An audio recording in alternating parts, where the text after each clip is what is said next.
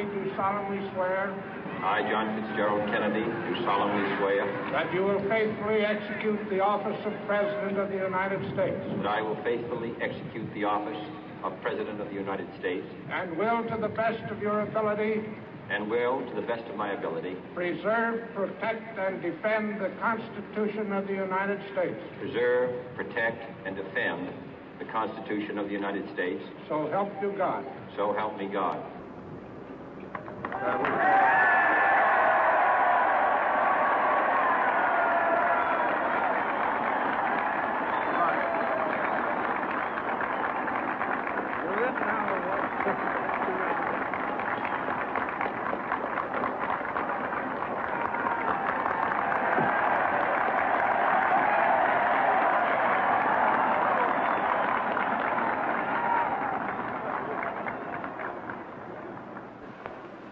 Vice President Johnson, Mr. Speaker, Mr. Chief Justice, President Eisenhower, Vice President Nixon, President Truman, Reverend clergy, fellow citizens.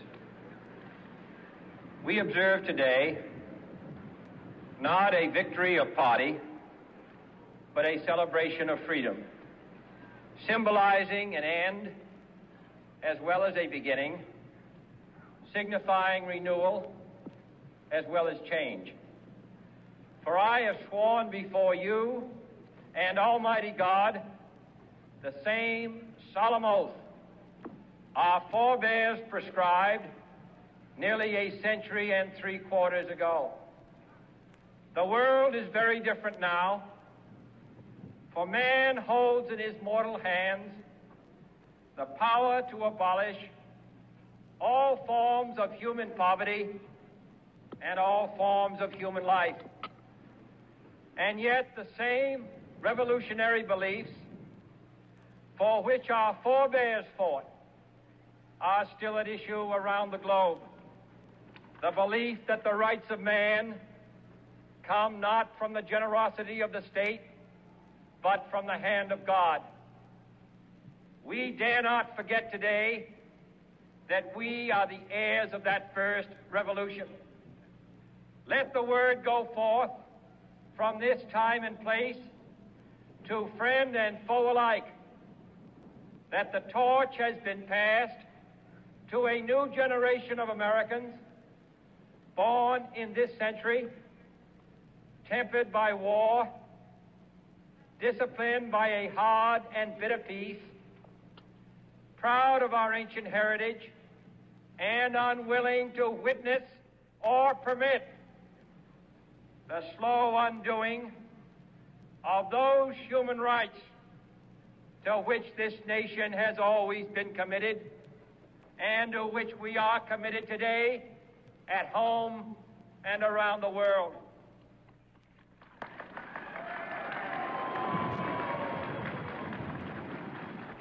Let every nation know, whether it wishes us well or ill, that we shall pay any price, bear any burden, meet any hardship, support any friend, oppose any foe to assure the survival and the success of liberty.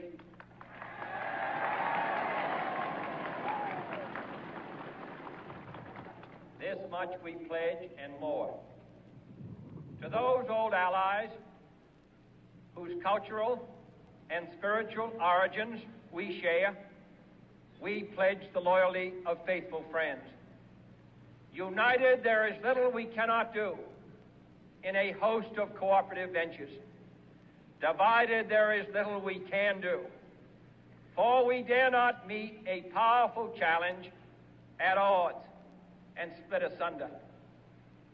To those new states whom we welcome to the ranks of the free, we pledge our word that one form of colonial control shall not have passed away merely to be replaced by a far more iron tyranny.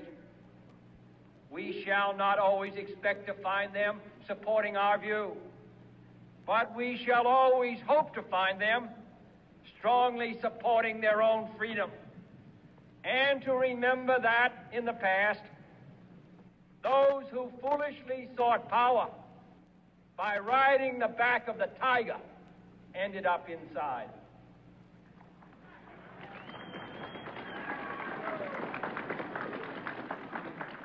To those people in the huts and villages of half the globe struggling to break the bonds of mass misery, we pledge our best efforts to help them help themselves. For whatever period is required, not because the communists may be doing it, not because we seek their votes, but because it is right. If a free society cannot help the many who are poor, it cannot save the few who are rich.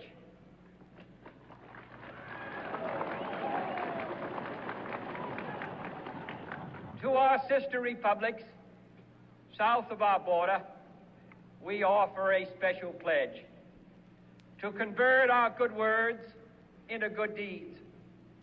In a new alliance for progress, to assist free men and free governments in casting off the chains of poverty. But this peaceful revolution of hope cannot become the prey of hostile powers. Let all our neighbors know that we shall join with them to oppose aggression or subversion anywhere in the Americas. And let every other power know that this hemisphere intends to remain the master of its own house.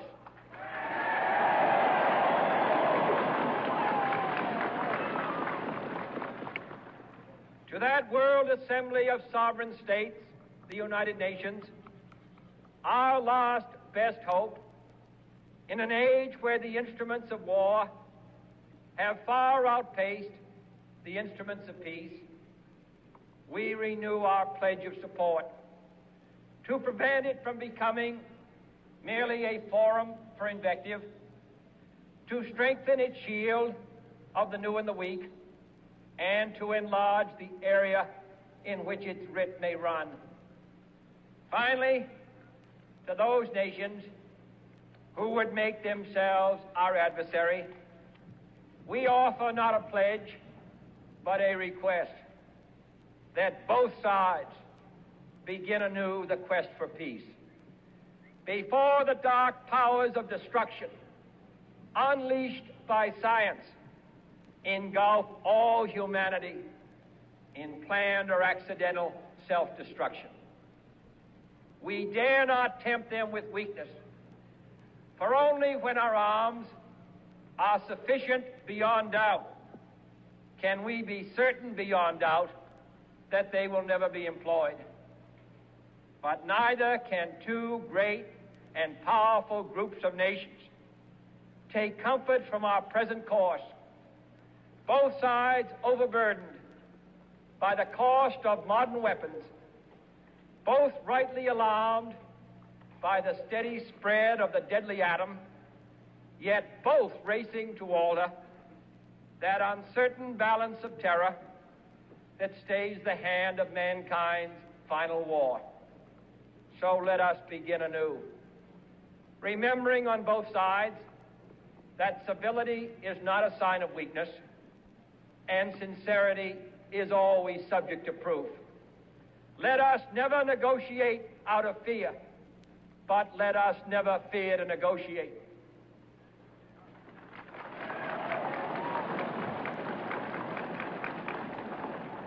Let both sides explore what problems unite us instead of belaboring those problems which divide us. Let both sides, for the first time, formulate serious and precise proposals for the inspection and control of arms and bring the absolute power to destroy other nations under the absolute control of all nations.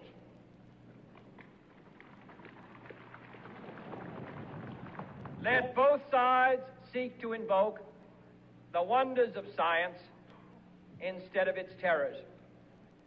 Together, let us explore the stars, conquer the deserts, eradicate disease, tap the ocean depth, and encourage the arts and commerce.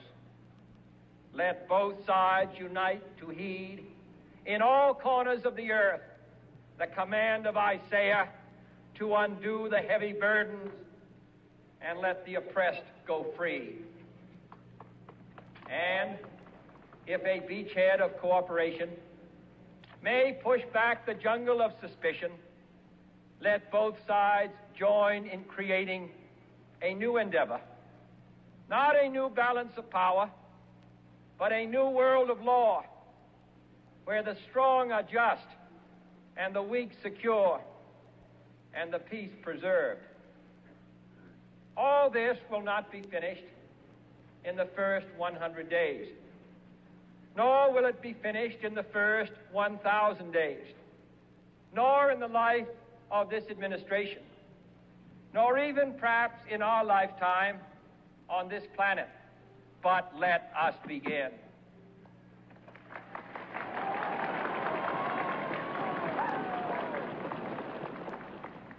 In your hands, my fellow citizens, more than mine, will rest the final success or failure of our course.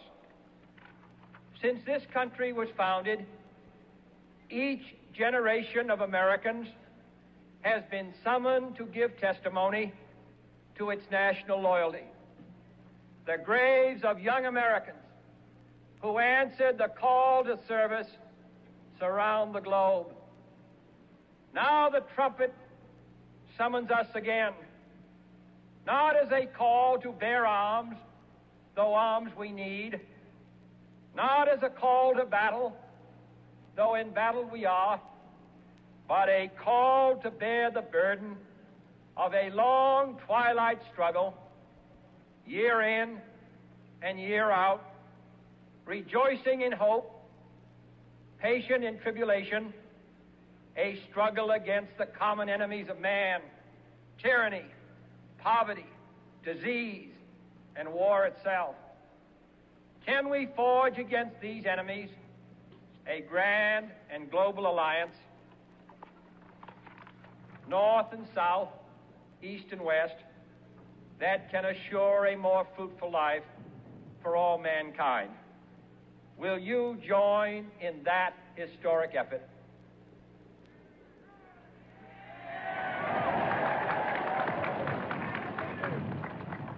In the long history of the world, only a few generations have been granted the role of defending freedom in its hour of maximum danger. I do not shrink from this responsibility. I welcome it.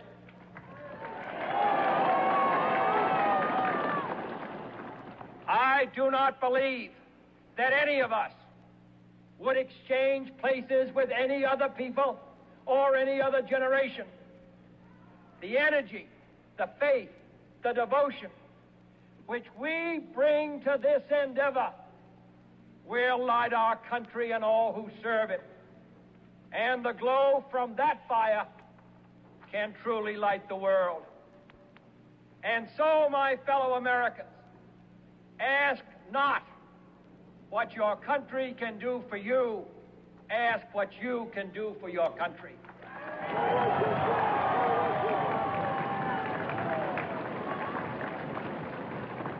My fellow citizens of the world, ask not what America will do for you, but what together we can do for the freedom of man.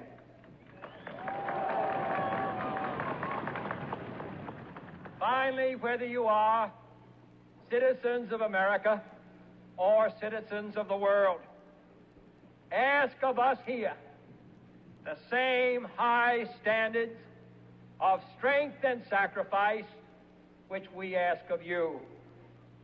With a good conscience, our only sure reward, with history the final judge of our deeds, let us go forth to lead the land we love, asking His blessing and His help, but knowing that here on earth God's work must truly be our own.